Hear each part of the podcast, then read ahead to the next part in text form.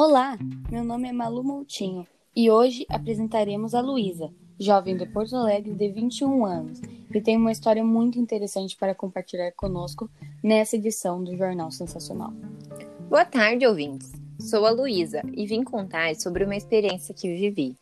Bom, eu estava dormindo quando ouvi alguém me chamando.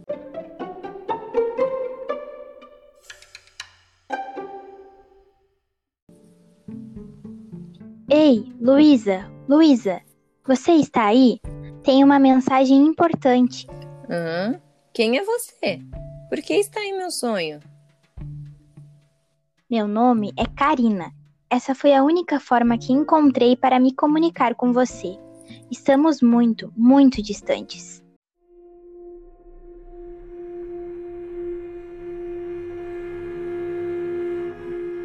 Eu venho do futuro. Como assim? Do futuro? Você tá maluca, isso não é possível. No seu tempo, não. Mas no meu, sim. Nossos últimos recursos tecnológicos foram empenhados em nos comunicarmos com pessoas do bem de tempos passados. Mas calma, vou lhe explicar tudo. Eu, Karina, sou uma jovem cientista. Com muito esforço, meus pais conseguiram me fornecer as últimas vacinas existentes na Terra e por isso hoje estou viva e estudo para mudar a realidade mundial. Vacinas? Meus pais dizem que isso é uma conspiração para deixar as pessoas doentes. Bem, é por isso que eu estou aqui hoje. Um número significativo de pessoas da sua época decidiram por não vacinar seus filhos.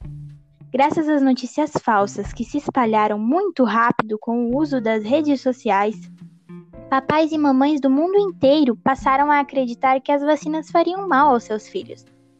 Contudo, as consequências dessas decisões foram desoladoras. E por que eu deveria acreditar em você? Por acaso você sabe como uma vacina funciona? Claro, a vacina funciona do seguinte modo: o organismo humano desenvolveu, ao longo da história, algo muito importante, chamado memória imunológica. Assim como você se lembra que precisa colocar um casaco nos dias frios, pois passou frio no dia que o esqueceu, seu corpo também lembra quando bactérias e vírus que já te fizeram mal no passado atacam novamente. Então, ele prepara aquele arsenal de soldadinhos que sabem como defender seu corpo, pois depois de serem atacados pela primeira vez, aprenderam como o inimigo funciona. Acontece que algumas doenças são tão poderosas que os soldadinhos, chamados de anticorpos, podem não sobreviver à primeira batalha. E é aí que entram as vacinas. Para proteger nossa saúde, as vacinas estimulam o sistema imunológico, que é o batalhão dos soldadinhos, a providenciar a defesa que atua contra os micróbios que provocam doenças infecciosas. Primeiro, uma forma muito enfraquecida ou totalmente inativada do agente que causa a doença é introduzida no seu organismo. Ele serve como uma apresentação do inimigo aos soldadinhos. As defesas do organismo entram em ação e esse combate gera a memória imunológica. Assim, aprendemos como derrotar esses agentes na próxima vez que eles atacarem. Mas assim ela não me deixará doente?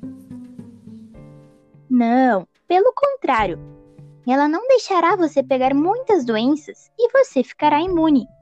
A poliomielite e o sarampo, por exemplo, que são vírus muito perigosos, estavam quase em extinção quando parte da população do seu tempo parou de vacinar os seus filhos e essas doenças voltaram a nos assombrar. É, você tem razão. Os adultos de hoje atribuem essas doenças ao fim do mundo, mas eu acho que é possível melhorar a saúde das pessoas com as vacinas, assim como você falou.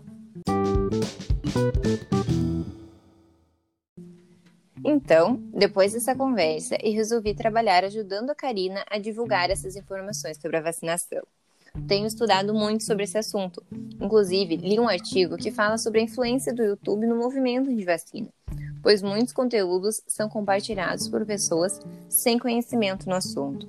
É muito comum as pessoas acreditarem que as vacinas podem atrapalhar o sistema imunológico de uma criança, que as doenças já acabaram ou diminuíram e que as vacinas têm ingredientes considerados perigosos para a saúde.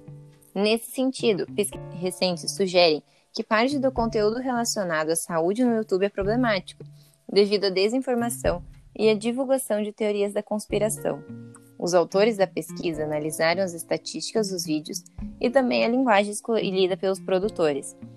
Foi concluído, então, que os vídeos a favor e contra a vacinação são parecidos, porém, os anti-vacinação, infelizmente, são os que mais recebem likes. E o que podemos fazer para melhorar essa situação? Bom, nós podemos utilizar o YouTube de forma mais eficiente para divulgar essas informações tão relevantes que a Karina me passou.